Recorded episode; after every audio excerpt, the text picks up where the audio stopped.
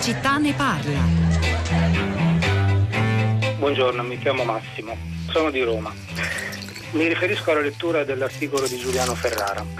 Non sono comunista, non ho mai pensato che lo si debba battere questo sistema, ma che andasse modificato. Esattamente quello che le prime parole dell'articolo che le legge di Ferrara. Il problema è che Ferrara dimentica che nessuno si è però mai preoccupato di correggerlo questo sistema.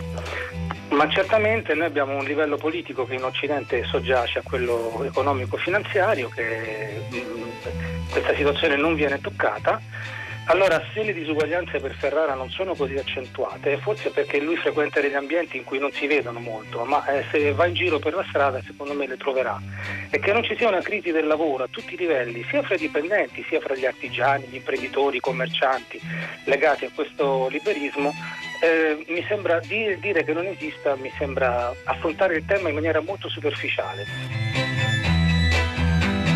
Sono Anna da Genova. Eh, mi riferisco ancora all'articolo di Ferrara e mi ha colpito appunto la, mm, non, la mancanza di eh, alcun riferimento a modelli secondo me molto positivi che mm, sono da guardare almeno positivamente come quelli espressi dal governo finlandese e proprio in questi giorni eh, il governo finlandese sta approvando una legge che vede una riduzione del, dell'orario di lavoro per dare più tempo ad altre attività, affrontando anche eh, la questione molto cogente della diminuzione del lavoro dovuta alle innovazioni tecnologiche.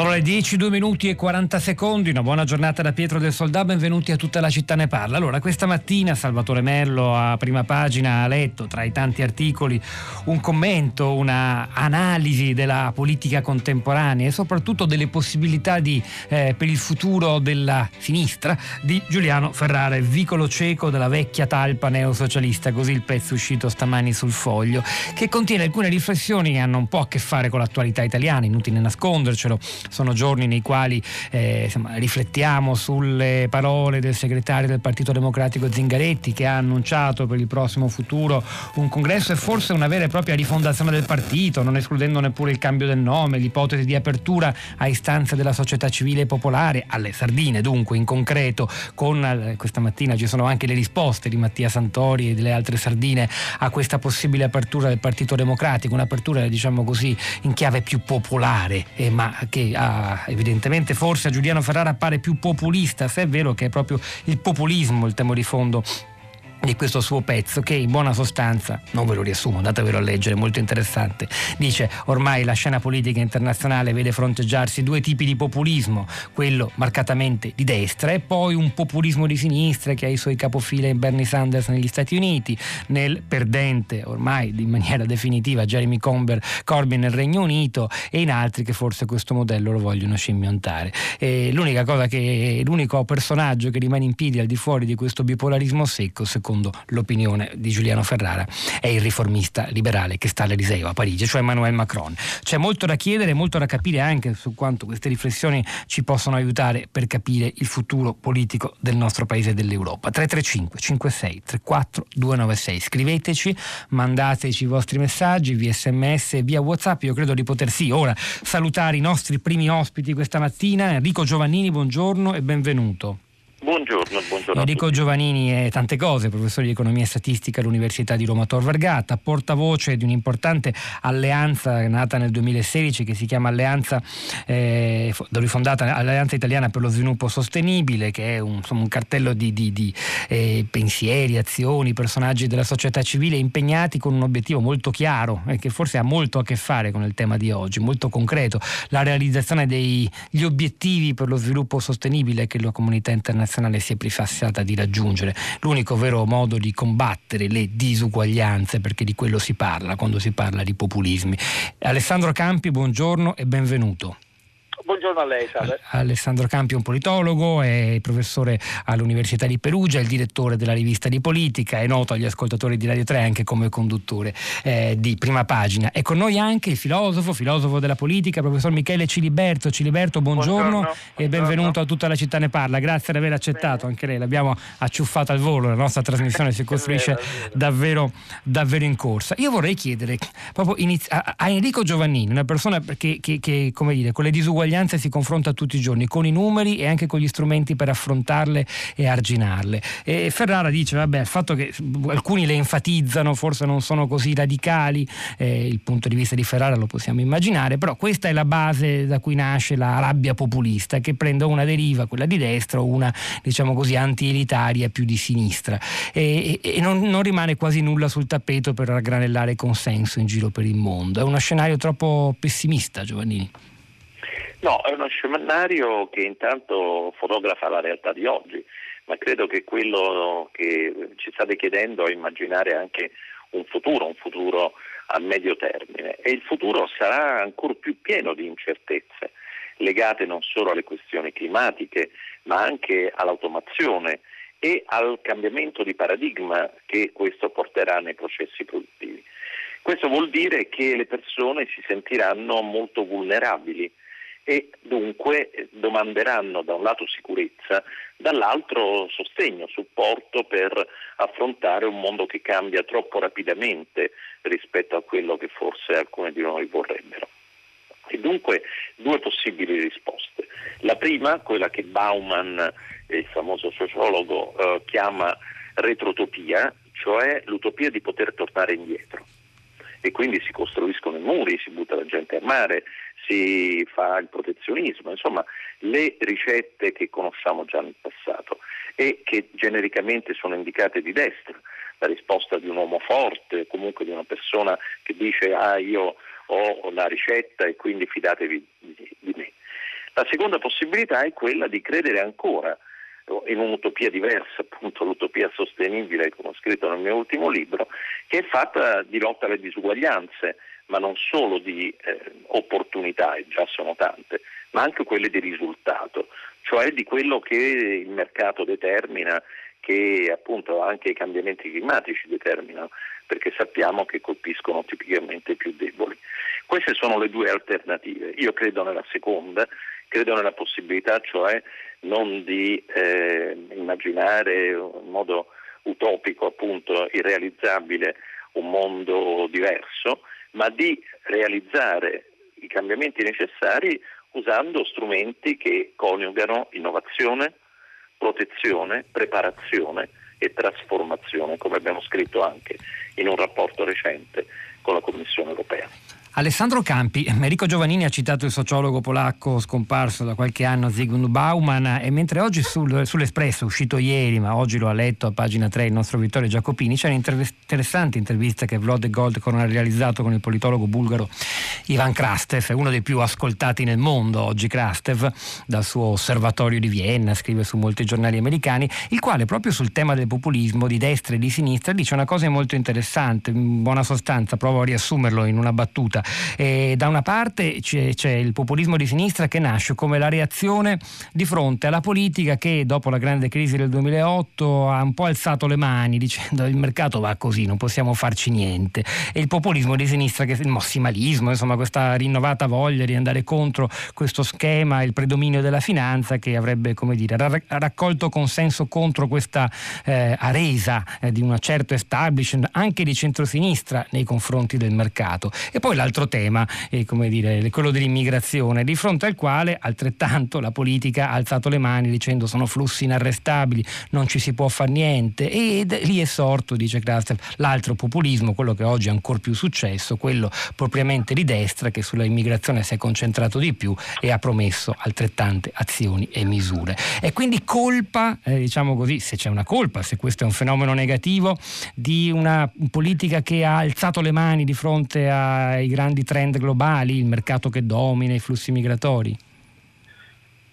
Come, come, sa sul populismo ci sono molte chiavi di lettura, lei ne ha diciamo, indicate due, ce n'è una terza che si potrebbe ricordare, quella di un altro famoso studioso, eh, Fukuyama, che per esempio sostiene che in realtà le disuguaglianze economiche, così come l'immigrazione, c'entrino poco, col populismo c'entra invece molto quella che lui chiama la politica del risentimento e la necessità di essere socialmente riconosciuti. Oggi si ha paura non diciamo, della mancanza di lavoro, ma del fatto che si è perso dire, di, di, ruolo sociale. Tutti noi siamo un po' smarriti nel, nel, grande mare della globalizzazione, quindi il vero tema è quello dell'identità sociale. Però a parte le chiavi di lettura, eh, per tornare un po' all'articolo eh, di Ferrara, lui pone secondo me un tema interessantissimo che è il futuro del socialismo, quindi una delle grandi famiglie ideologiche del Novecento che appunto è di fronte ad un'alternativa o di prendere la stagione del riformismo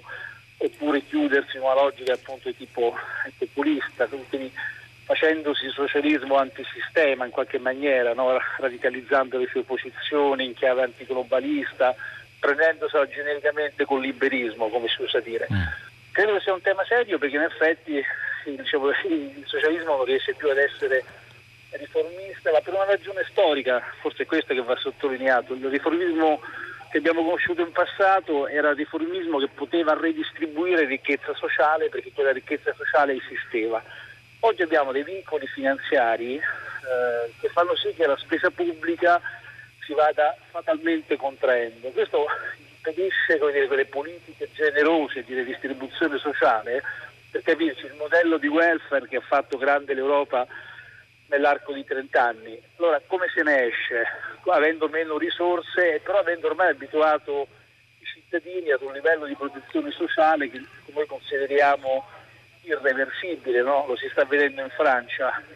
Credo sia la grande scommessa, il riformismo che prezzo eh, è disposto a pagare in termini di consenso politico. No? Macron sta provando a cambiare il sistema pensionistico, si trova contro una protesta sociale molto forte, che vuol dire però anche il rischio di perdere le elezioni, di perdere consenso politico o riformista è disposto a, dire, a sfidare l'impopolarità. Questo credo che sia il grande tema che ci riporta a quello che lei diceva, cioè l'incapacità che spesso ha la politica eh, prigioniera del ciclo elettorale di dare grandi risposte ai grandi problemi. Poi ci andremo in Francia per capire un po' meglio come se la cava Macron, proprio perché in qualche modo stamattina abbiamo quasi scelto di farci dettare la linea da questo pezzo di Giuliano Ferrara, ma insomma solo perché è interessante, una bella ipotesi di lavoro, Macron sembrerebbe nella sua ricostruzione l'unico che ha in mano, come dire, il cerino, no, la bandiera del riformismo liberale nel nostro paese, nel nostro continente, chissà se è davvero così. Michele Ciliberto, eh, insistiamo ancora sul tema che ha ben messo eh, in chiaro Alessandro Campi, il futuro del socialismo, del centro-sinistra, lo ribadisco, lo ricevo in apertura, c'è qualcosa di molto attuale dietro queste riflessioni, la, la, la scelta che vuol fare il PD nei prossimi mesi, le dichiarazioni di Nicola Zingaretti, addirittura un ipotetico cambio di nome che perlomeno non viene escluso, eh, l'apertura alla società civile, il movimento delle sardine, certo tutto dipende molto da come andrà in Emilia Romagna eh, tra, tra, poco, tra meno di due settimane, ma insomma insomma, che, che, chance ci sono? Perché da un lato ci sono le cose da fare, il riformismo un po' rappresenta questo, dall'altro c'è però il bisogno di aver consenso, perché sennò le elezioni le vincono gli altri che le cose non le fanno affatto. Dunque mi sembrava che fossero già venuti fuori tutta una serie di osservazioni molto interessanti. Io volevo fare un'osservazione relativamente alla questione del populismo. Noi non riusciamo a capire da dove arriva, arriva da lontano, se non partiamo dalla crisi della democrazia rappresentativa. Questo è, diciamo così, nel vuoto che si è aperto con la crisi della democrazia rappresentativa che sono venute fuori pulsioni populistiche fatte, come è stato giustamente detto, di risentimento nei confronti dei vecchi assetti sociali, politici e via discorrendo. Se dovesse periodizzare partirei addirittura dalla metà degli anni 70 quando si apre appunto una, una separazione, un distacco fra politica e società in, in, Italia che poi ha pesato, si è acuito, si è ringrudito negli anni successivi, anche perché abbiamo avuto una crisi profonda che ha come dire, appunto acutizzato crisi sociale eh, la situazione, ma non si è trattata solamente di una crisi sociale perché ha investito eh, livelli complessi, livelli etico-politici, livelli religiosi, livelli antropologici. Io penso che noi non riusciamo a capire dove andare se non misuriamo la profondità eh, dire, della crisi nella quale siamo completamente immersi e che porta a una modificazione profonda non soltanto appunto di assetti sociali ma di modelli antropologici, culturali, religiosi. Faccio solo un'affermazione, eh, per esempio la crisi del rapporto fra cristianesimo ed Europa, qualcosa su cui non si riflette. Viviamo in un mondo che si sta completamente trasformando, da qui a 10, 15 anni, 20 anni avremo una situazione totalmente, vivremo in un mondo per molti aspetti totalmente diversi. Abbiamo due modi di confrontarci con tutto questo. Un modo diciamo, appunto critico, negativo, guardando al passato, come diceva Giovannini, non serve assolutamente a nulla.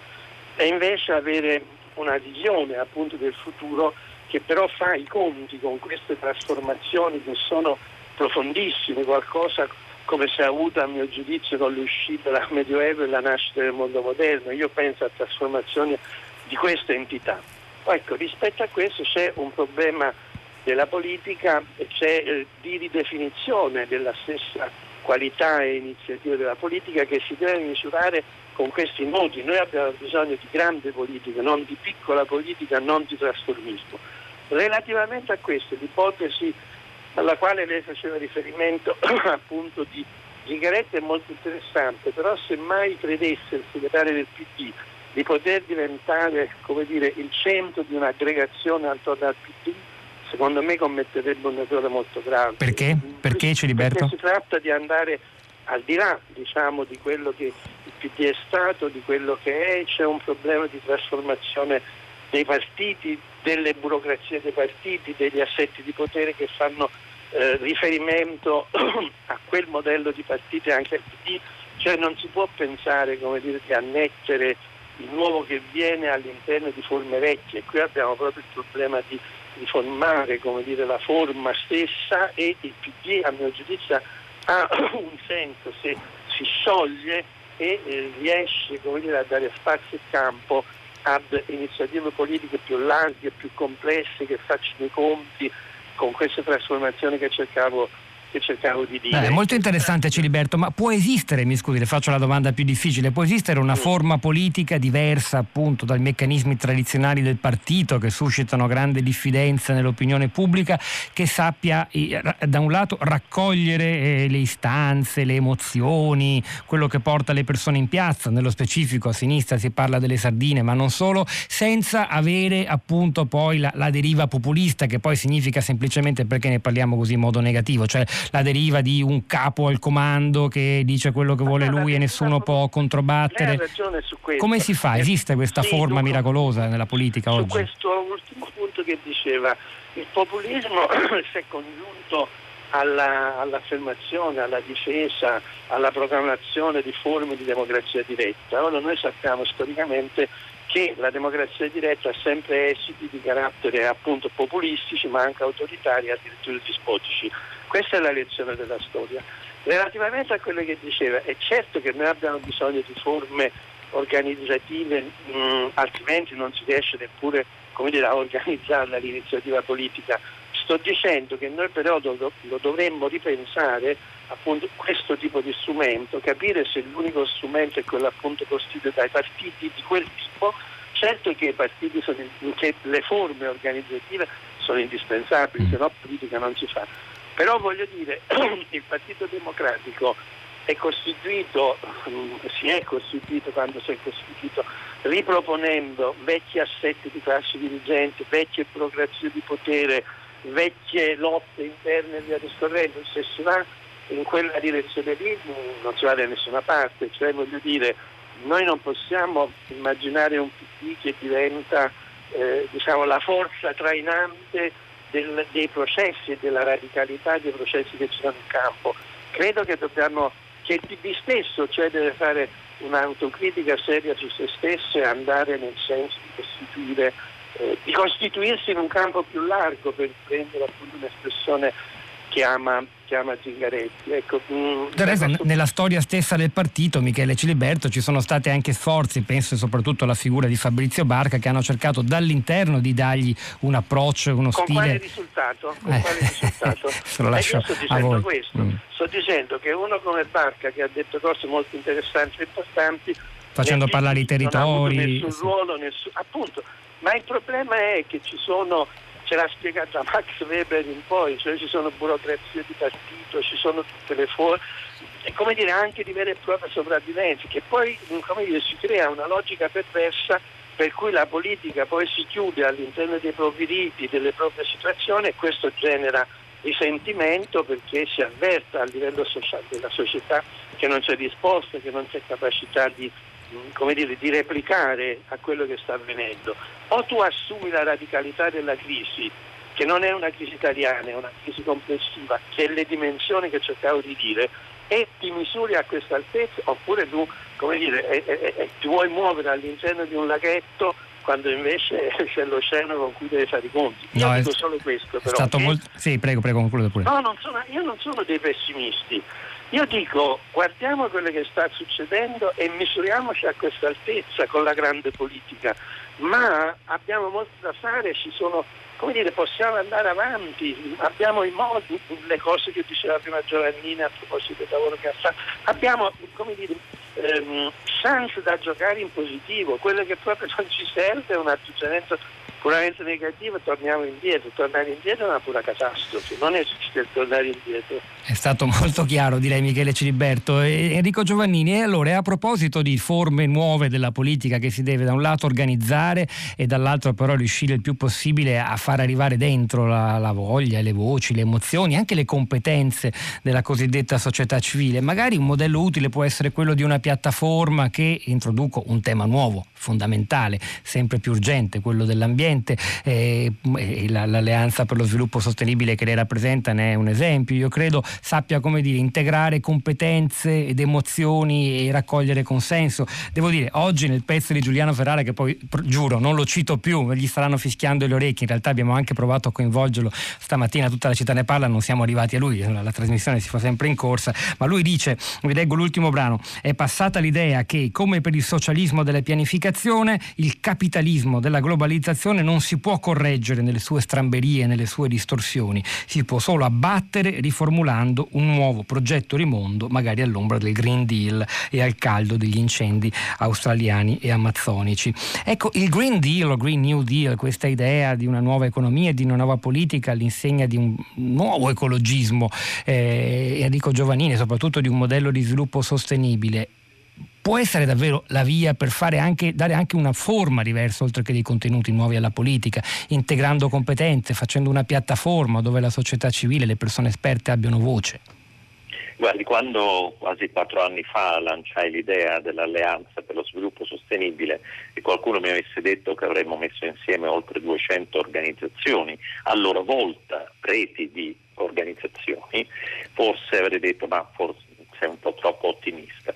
Questa è la realtà ed è una realtà che sta avvenendo anche in altre parti d'Europa e qui vorrei richiamare la svolta che la nuova Commissione europea ha fatto proprio su questi temi, scegliendo molte delle proposte che abbiamo scritto in un rapporto insieme anche a Fabrizio Barca che si chiama Uguaglianza sostenibile, che contiene più di 100 proposte per cambiare le politiche europee e che è liberamente scaricabile dal sito appunto Uguaglianza Sostenibile.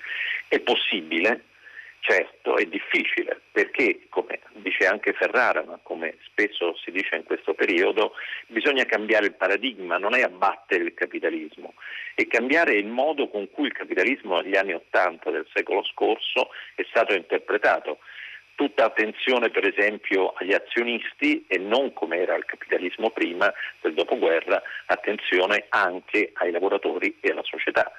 Tutta attenzione ai profitti di brevissimo termine e invece attenzione anche agli aspetti ambientali e sociali perché la coscienza dei consumatori sta cambiando e quindi le imprese cambiano anche modello di business, come si dice.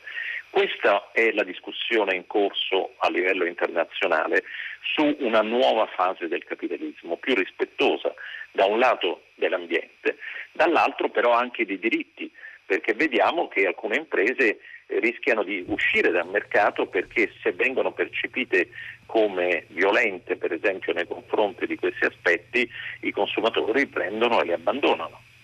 Questo è il tema della politica anche del PD, ma non solo, non a caso nel tre giorni di Bologna di qualche settimana fa eh, io e Fabrizio Barca eh, siamo stati le persone che hanno introdotto questi temi, ma a livello internazionale vorrei ricordare che il nuovo governo finlandese, il nuovo governo con difficoltà spagnolo, l'esperienza neozelandese, in parte quella canadese, sono di sinistre che riescono a vincere con queste tematiche e non sinistre massimaliste come quelle che disegna Ferrara, ma mm, mm, riformatrici, ma con una visione diversa.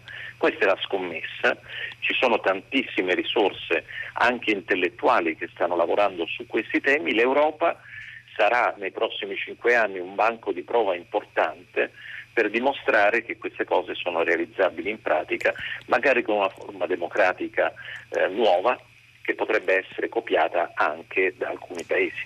Che oggi Zingaretti parli di apertura alla società civile, scrive Enrichetta, fa un po' impressione per la sinistra, questo dovrebbe essere scontato, dovrebbe essere il suo fondamento e poi eh, la sinistra è fallita, scrive Iva, perché si è messa a scimmiottare la destra strizzando l'occhio al capitalismo selvaggio, ma allora l'originale è sempre meglio della copia. Ripartiamo proprio da qui Alessandro Campi, Enrico Giovannini, portavoce dell'Alleanza per lo Sviluppo Sostenibile, ci ha parlato di un nuovo rapporto con il capitalismo che lo renda più sostenibile, si potrebbe introdurre il concetto concetto di green economy. Ecco, non c'è però il rischio eh, soprattutto agli occhi di, penso alla nostra ascoltatrice Iva che se la prende evidentemente con la terza via, con eh, la visione del, del, capitalismo alla Tony Blair, insomma quella sinistra che cercò di conciliare le due grandi forze, che vada a finire anche nello stesso modo alla lunga, cioè che anche questa idea di un capitalismo gestibile dal punto di vista ecologico, il Green New Deal, poi appaia agli occhi della gente semplicemente come uno appunto strizzar l'occhio al capitalismo selvaggio scimmiottato sfruttando la destra.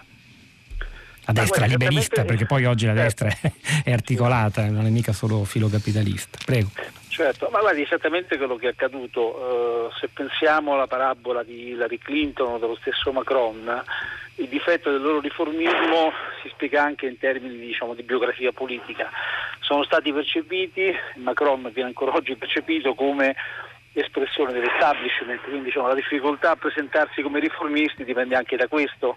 Eh, vengono considerate in qualche maniera mosche cocchiere del capitalismo che cercano di riformarlo dall'interno, però riproponendone le logiche espansive di sfruttamento. Questo è un problema anche proprio di, di, di leadership. Sull'altra questione che si poneva adesso, è sicuramente necessario immaginare un cambio di paradigma e quindi prepararsi a grandi trasformazioni. Il problema però è rendersi conto dei costi economici, sociali e politici che tutto questo comporterà e qui c'è la grande responsabilità della politica. Costi economici perché per esempio trasformare l'economia che noi conosciamo in senso ambientalista non, non è indolore, è un processo di trasformazione innanzitutto molto lungo, quindi è questione dei prossimi 5 anni, ma forse dei prossimi 50 anni. Al tempo stesso questo comporterà l'uscita dal mercato di alcune aziende a beneficio delle altre. Se poi tutto questo si incrocia con i processi di automazione c'è anche un problema di perdita di posti di lavoro, quindi questa cosa bisogna spiegarla e gestirla. In termini politici dobbiamo anche abituarci probabilmente a cambiare molte delle nostre convenzioni e abitudini. Lo accennava Ciliberto, noi diamo per scontate cose che scontate non sono. Modello della democrazia rappresentativa è un modello tutto sommato diciamo, recente, molto novecentesco, il grande partito di massa non è diciamo, un prodotto eterno della storia, è un'esperienza durata appena qualche decennio che adesso non funziona più, dobbiamo immaginare come sostituirlo con forme organizzative che siano radicalmente nuove e anche dei costi diciamo, sociali. Noi siamo abituati a meccanismi di consumo, a sistemi di relazione che forse probabilmente dobbiamo eh, superare, anche il nostro modello diciamo, di consumismo um, per come l'abbiamo sviluppato e introiettato forse non è più sostenibile. Allora spiegare queste cose prima non sarà facile, secondo il grande costo, cioè il grande compito della politica e terzo fatalmente produrrà dei contraccolpi. Lo stiamo vedendo per tornare alla Francia qualunque ipotesi di riforma della grande macchina dello Stato sociale diventata sostanzialmente incompatibile con i livelli di finanza pubblica che abbiamo, scatena immediatamente delle reazioni di tipo appunto populista, una protesta che poi chiaramente alimenta il voto anti, antisistema. Non sarà facilissimo da gestire tutto questo, quindi va benissimo invocare una nuova stagione di riformismo, sapendo però che un nuovo riformismo porta con sé anche una nuova stagione di conflittualità sociale che la politica deve saper governare. Stiamo per andarci a Parigi per un in, vedere un po' in concreto come stanno andando le cose. Prima di chiudere questa prima parte di tutta la città ne parla, ritengo molto interessante, abbiamo seminato, avete messo sul tappeto delle idee preziose, profonde su cui riflettere. Vorrei chiedere al grande osservatore da, da, dire, dall'alto della sua competenza filosofica e della politica contemporanea, Michele Ciliberto, il nuovo fattore ambientale che non era certo di rimedio mente quando si, c'erano le vecchie ideologie, quando si parlava di confronto tra socialismo e certo. capitalismo. Cioè, è qualcosa che può diventare invece il vero punto di svolta e intorno a cui magari costruire quella nuova forma politica che sappia raccogliere il consenso e le emozioni e le idee della gente senza perdere in capacità organizzativa. Forse è da lì che bisogna ripartire. Lei è ottimista su questo?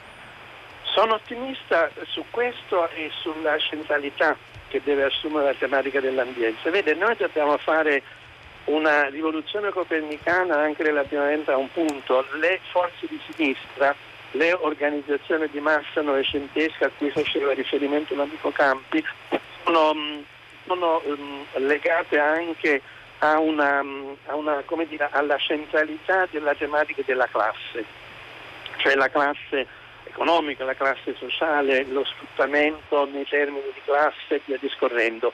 Tutte cose essenziali che ancora oggi sono importanti perché ancora oggi il problema del lavoro è decisivo. Però se noi rimanessimo all'interno, per utilizzare il lemma che è stato usato prima, di un paradigma di questo tipo, cioè la centralità della classe, tra virgolette, con tutto quello che noi ehm, ci leghiamo, ci chiuderemmo alla fine, secondo me, in un, in un vicolo complicato. Noi lì dobbiamo anche assumere come centrali per una politica di sinistra, per un ripensamento delle politiche di sinistra, come dire, le trasformazioni che si sono avute anche a livello della vita degli individui, delle identità individuali, delle identità personali. È cambiato il rapporto, appunto, solamente uno, è cambiato il rapporto con la morte, le tecnologie hanno trasformato in modo profondo anche questo, cioè incide nel modo in cui gli individui si sentono e sono trasformate ed è lì che avviene la rivoluzione le forme della vita quotidiana, perché le vere rivoluzioni avvengono a livello della quotidianità. E questo è il punto, Michele Ciliberto, grazie davvero. È molto scettico sull'idea di, una, di, di un capitalismo riformabile, gestibile, sostenibile. Eh, Marcella, il capitalismo non è riformabile, non è umano, non è rispettoso degli uomini e dell'ambiente. Per esistere deve usare l'uomo e l'ambiente per avere profitti sempre maggiori, trasforma i cittadini in consumatori, si deve abbattere, niente meno. Il liberismo ai giorni contati questo invece non è un messaggio di un ascoltatore, ma è il titolo un, del brano musicale che, come dire, colora in musica la trasmissione di oggi, questa puntata di Tutta la città ne parla. L'hanno scritto e pubblicato nel, al loro album del 2008, Amen, i Baustelle, formazione apripista dell'indie rock italiana, nato in Toscana nella seconda metà degli anni 90 per iniziativa di Francesco Bianconi e Claudio Brasini. Il brano che stiamo per ascoltare narra dello smarrimento della protagonista Anna che vede i suoi ideali soccombere al mercato. Baustelle, il liberismo ai giorni contati. È difficile resistere al mercato, conseguenza andiamo a cerca di rivoluzione venardistica. Per questo le avanguardie erano ok, almeno fino alle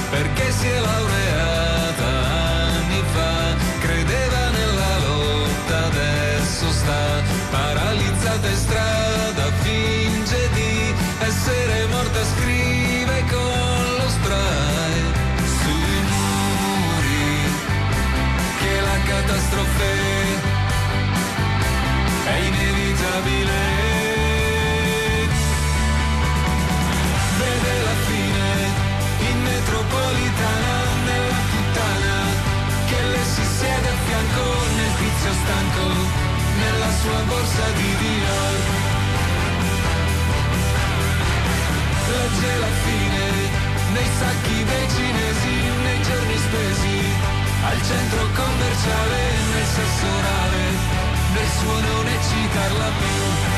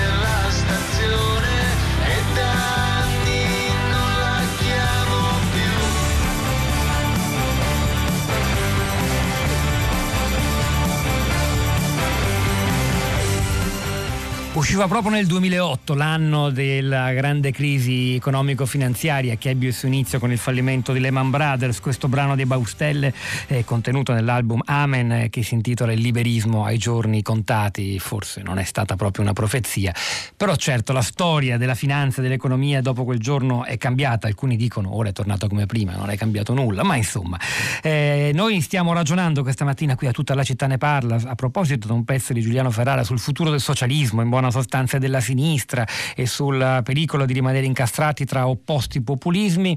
Abbiamo ascoltato le voci competenti di Michele Ciliberto, il filosofo di Alessandro Campi, di Enrico Giovannini. Ora proviamo a aprire due finestre concrete su due paesi europei che sono già stati evocati dai nostri ospiti e dagli ascoltatori. Il primo, l'avete già capito, è la Francia.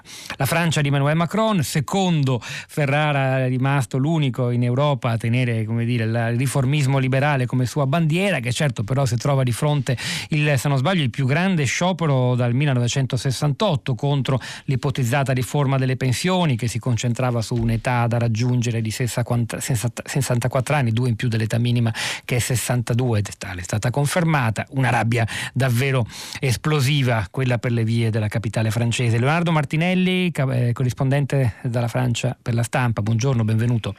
Buongiorno. L'altro paese è la Finlandia, la Finlandia della neo premier socialdemocratica Sanna Marin che ha proposto tra l'altro una cosa che piace molto ai nostri ascoltatori, cioè la riduzione dell'orario di lavoro a paga inalterata. Martinelli, come sta andando il cosiddetto riformismo liberale di Macron? È davvero questa eh, dire, oasi nonostante tutto antipopulista la Francia di oggi? Ma da un certo punto di vista sì, diciamo che è l'unica soluzione possibile, però forse si dimenticano anche le regole del gioco in Francia, cioè che un presidente può essere eletto e può restare in carica con il eh, 25% della popolazione che è a suo favore, che è la situazione di Macron. Mm. Cioè questa è un po' la situazione. Anche anche questo sciopero sulla riforma delle pensioni che sembra visto dall'esterno e certe volte anche vivendo in Francia abbastanza assurdo è anche dovuto al fatto che eh, nel momento in cui il Presidente con il Premier mette giù una riforma delle pensioni, tra l'altro da un certo punto di vista abbastanza sacrosanta, insomma abbastanza inevitabile diciamo, eh, questa riforma va in Parlamento, loro hanno una maggioranza assoluta, tra l'altro una maggioranza assoluta di un partito, la Repubblica Marche, che praticamente non esiste, eh, un Parlamento dove non c'è un dibattito politico e questa riforma passa, cioè il Presidente monarca decide, la riforma passa, cioè non siamo in Italia o in altri paesi eh, dell'Europa dove il sistema eh, politico eh, e elettorale è diverso. E quindi l'unica, uno vedendo dall'esterno dice ma come, perché tutti questi giorni di protesta, beh l'unico L'unico luogo in Francia dove si può fare opposizione oggi, ma in fondo da quando c'è la Quinta Repubblica, sono le regole introdotte da, introdotte da De Gaulle, l'unico luogo è la strada. Infatti anche con i gilet gialli in fondo abbiamo avuto questo, diciamo, abbiamo avuto proprio un'esemplificazione di quello che sto dicendo. I mi- miracoli del doppio turno, diciamo così. E i miracoli del doppio turno, perché eh, già lui, poi i miracoli del doppio turno con il fattore Le Pen, cioè eh, voglio dire, nel momento in cui uno si ritrova con, al secondo turno delle presidenziali con davanti non Matteo Salvini ma Marine Le Pen che ancora comunque, anche se le cose in parte sono cambiate eccetera eccetera, ma comunque ancora questo, diciamo, questo cognome che uno potrebbe anche dire giustamente fa paura, e beh allora tutto l'elettorato di sinistra che oggi è molto distante da Macron perché voglio Magari dire dice turandosi il naso comunque in No, no, cabina elettorale lo, lo, lo vota. Certamente, e, E- quindi voglio dire che sì, è un, un- effettivamente è un esempio da un certo punto di vista positivo perché lui si oppone ai due, come avete già detto, questi due populismi di sinistra e di destra che ormai si ritrovano e, e anche in Francia è, è- è chiaramente così. Però questo è possibile in Francia per, sì. le, per le regole del gioco che ci sono. È stato molto chiaro Martinelli, apriamo un'altra finestra, quella sulla Finlandia con Lima Tainen, corrispondente dall'Italia per la televisione finlandese Ile, buongiorno, benvenuta. corrispondente, corrispondente. Ex corrispondente, chiedo scusa.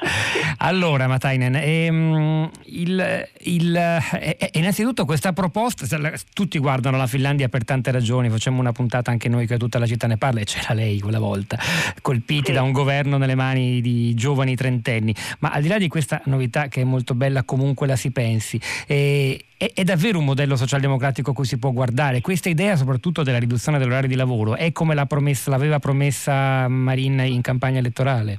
Ecco, io devo subito aggiustare un errore grave. Non lo so come, ma sul piano internazionale è stato interpretato male. Questo non è un discorso governativo. Sanna Marina ha parlato l'estate scorsa in un convegno sul futuro del Partito Socialdemocratico di riduzione di orari di lavoro o quattro giorni settimanale di giorni di lavoro oppure orario corto, non insieme e non come programma governativo. Questo per, per subito mettere, dire che era un errore non- e si è Mm. diffuso un po' dappertutto. Comunque diciamo quello che il governo finlandese sta facendo, che è, che è importante, sta tentando di salvare lo Stato sociale nordico. È un governo di coalizione dove ci sono socialdemocratici, alleanza di sinistra, Verdi, Partito del Centro, Partito della minoranza svedese. E hanno una, questa percezione insieme che, che nei precedenti governi avevano fatto dei tagli, eh, tagli gravi, per esempio a scuola, eh, sanità e anche le infrastrutture erano dimenticate. E il programma di questo governo è di, è di salvare Stato sociale, per esempio eh, noi nei, tagli- si è tanto parlato della scuola finlandese, ma con i tagli della politica scolastica si era, si era, eh, si era creato le grosse difficoltà, per esempio tagli di insegnanti di sostegno, praticamente eh, l'insegnamento era danneggiato perché non aveva più nessuno che si pensava della, eh, di problemi di, di studenti problematici, insomma, e, e questo, questo governo sta facendo un lavoro molto importante e va nel senso, io socialismo no, ma è un, un salvataggio del- dello Stato sociale nordico, questo sì che si sta facendo, è import- E molto que- importante. E questo è un punto sì decisivo e la ragione per cui alcuni, come la nostra ascoltatrice Anna da Genova questa mattina, prima pagina, ha indicato quel paese che certo è piccolissimo, una storia incomparabile alla nostra, come un modello a cui guardare ancora, non soltanto come modello del passato, ma per il futuro. GR3, Onda Verde, torniamo tra pochissimo. Tutta la città ne parla. Parliamo del partito. Se continua così c'è il rischio che non ti sopravviva.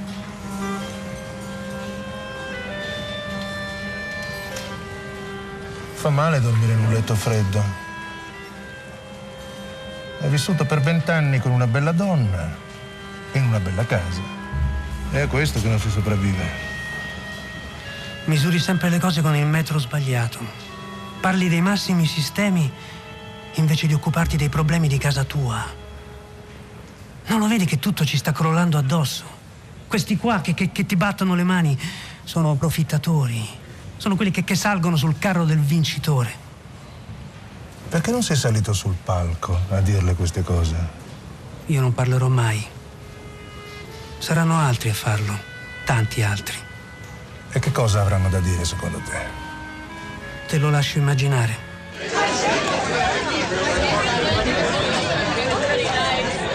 Tra il futuro del socialismo, che è stato uno dei temi di oggi qui a tutta la città ne parla, e il suo passato, il passato del socialismo italiano, l'avete riconosciuto, questa è una clip dal film di Gianni Amelio Hamamet, in particolare le voci dei due attori, per Francesco Favino eh, che interpreta Craxi, anche se il nome di Craxi non viene mai usato nel film, e Giuseppe Cederna nei panni di un collaboratore eh, del Partito Socialista, parlano di, di quest'ultimo, delle prospettive future. In questo estratto del film che racconta in realtà gli ultimi sei vita di Bettino Craxi, eh, i- eh, autoesilio, ma questa è una parola che provoca già da sola polemica, in Tunisia. Torniamo a oggi e allo sguardo verso il futuro, facendo tesoro anche delle cose preziose che ci hanno detto stamani Enrico Giovannini, Michele Ciliberto, Alessandro Campi tra gli altri, Rosa Polacco, i commenti sui social network a te. Ciao Pietro, buongiorno. Beh, il commento sì agli ascoltatori che questa mattina hanno partecipato molto attivamente, con eh, una certa passione direi, alla discussione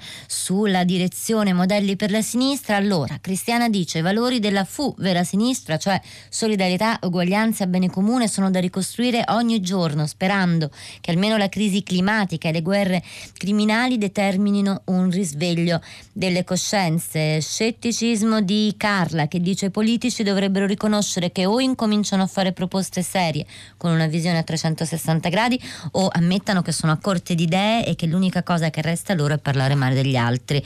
Mm, Amuar definitiva, lapidario. L'Occidente è nel mezzo di una crisi epocale, una fatta di problemi complessi che necessitano di soluzioni complesse. Invece le elezioni in molti paesi le vincono quelli dagli slogan qualunquisti e dalle soluzioni semplicistiche, cioè populisti di qualsiasi colore, convinti che sia ancora praticabile l'astuzia di egemonizzare il voto degli sprovveduti e poi riempirsi le tasche a loro spese. Solo che con le sfide economiche correnti finiranno per ba- banchettare sulle macerie. Comunque per l'Italia, conclude Amuar, dice il problema non si pone, le soluzioni si dovevano cercare 20-30 anni fa, ormai è troppo tardi. E ora parola e microfono agli ascoltatori, iniziamo da Mauro che ci parla da Roma. Buongiorno e benvenuto Mauro.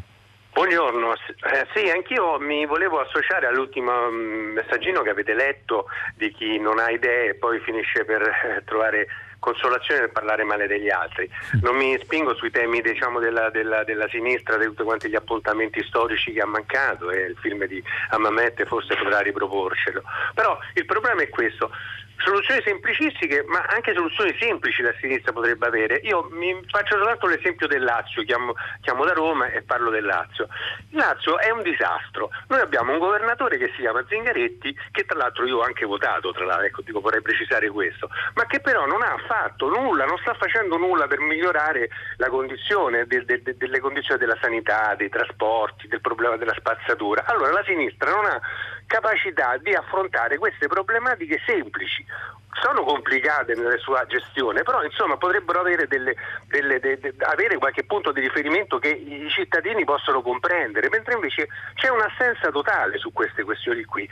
Per non parlare poi di problemi più generali, io fatto nel mio messaggio parlavo anche un po' dell'Inps, ho una certa età e mi scontro col tema della pensione. Al di là del problema 67, quota 100 e quant'altro, ma lo sapete, noi poveri anziani quando andiamo a sbattere negli uffici dell'Inps cosa ci succede? Non c'ho un collega che prende la stessa pensione perché sono uffici assurdi, non capisce niente nessuno, ti fanno in giro per padronati. Allora, tutte queste cose, se la sinistra le prendesse in mano e iniziasse in qualche modo a denunciarle e fare delle proposte, forse riprenderebbe una certa credibilità. Invece parlano di massimi sistemi, vorrebbero una destra, a loro immagine e somiglianza perché criticano la destra, ma insomma la destra fa la destra. E, e non c'è una, una, come dire, una chiara visione su problemi anche facili da individuare, da poter colpire e da qui avere una maggiore come dire, eh, adesione. Pronto? Grazie Mauro, no, è stato chiarissimo, volevo che terminasse il suo pensiero. Andiamo a Milano, Leo, buongiorno. Buongiorno, salve. Che ci dice? Io, io sono vecchio, ai miei tempi eravamo un po' grezzi. Essere di sinistra voleva dire tre cose: anticapitalismo, mondialismo e progresso. E non funziona più. Cosa significa anticapitalismo? Se devi tenerti buono il padrone, perché dall'oggi al domani può delocalizzare la produzione in Slovenia con metà dei costi e il doppio dei profitti. Che cosa vuol dire mondialismo? Se l'immigrato viene a lavorare a fianco a me in nero alla metà del mio stipendio, cosa significa progresso? Se in fabbrica viene sostituito da un robot. In sostanza, che cosa vuol dire oggi essere di sinistra? Grazie. Grazie a lei, Leo. Andiamo a Verona, ci spostiamo un po' a est di Milano, vediamo cosa ne pensa Claudio. Buongiorno, benvenuto. Claudio? Ora sì, prego. No, direi che non funziona, quindi torniamo a Milano da Verona, eh, velocissimi. Paolo di nuovo, buongiorno. Buongiorno. Di nuovo a Milano, dico, prego. Grazie mille. Eh, il messaggio che io ho scritto riguardava un po' l'idea di avere immaginazione e coraggio per pensare a un lavoro culturale che è eh, lungo e che non eh, deve mirare semplicemente a vincere alle, le prossime elezioni, ma deve mirare a pensare a una società in senso collettivo. E in questo senso l'esempio di eh, Macron è il peggiore perché mi sembra che il riformismo suo sia un po' una variante del there is no alternative della Thatcher, quindi di fatto non è un pensiero di sinistra e Macron di fatto è lì perché eh, i francesi non volevano dei fascisti al governo, non perché eh, sia un, un personaggio e un politico di sinistra. Questo è un Eh, po' me- più o meno quello che ci ha spiegato più o meno Leonardo Martinelli dalla Francia poco fa. Il sistema elettorale è decisivo per capire anche il successo, il fatto che Macron sia ancora al potere nonostante un consenso che si aggira in quel paese intorno al 25% o poco più, stando ai sondaggi. E invece nel sistema, col sistema elettorale a doppio turno poi arrivò l'Eliseo con, con molti molti voti, due francesi per un tre, su tre alla fine optarono per lui. Rosa Polacco, torniamo ai nostri commenti, social network, i messaggi. Allora, c'è Alessandro che dice fra vent'anni la storia ricorderà come il PD, partito di sinistra, riuscì a regalare voti a una destra facendosi guerra interna e perseguendo ideologie antiquate. Poi c'è Pazzesco che dice quando un partito non attrae più cosa si fa? Si cambia il nome, prima Margherita, Olivo, Democratici, PD, ma cosa è mai cambiato davvero? Ancora Gianni, il riformismo di Macron non ha spazio in Italia perché il progetto riformista qui sulla lunga ha sempre perso. La globalizzazione, scrive Emilia, no Cesarina anzi, eh, dall'Emilia, la straordinaria diffusione planetaria degli eventi mondiali, delle idee, delle soluzioni politiche, la complessità, insomma, non sono certo facili da governare e da capire per tutti. I partiti oggi non hanno più la forza, alcuni nemmeno la competenza, ma soprattutto la credibilità a cui affidarsi per capire e chi fornisce interpretazioni grossolane ottiene consensi più facilmente. Questa è la visione, però abbiamo sentito anche note ben diverse e più ottimiste verso il futuro, per esempio quelle del filosofo Michele Ciliberto. Insomma, chiudiamo qui, lasciamo la parola e il microfono a Radio Tremondo. Hanno lavorato a questa puntata di tutta la città ne parla Michele Marzii, giusto, alla parte tecnica, Piero Pugliese alla regia, Rosa Polacco e Pietro del Soldà a questi microfoni, al di là del vetro Sara Sanzi, Cristina Faloci e la nostra curatrice Cristiana Castellotti. A domani.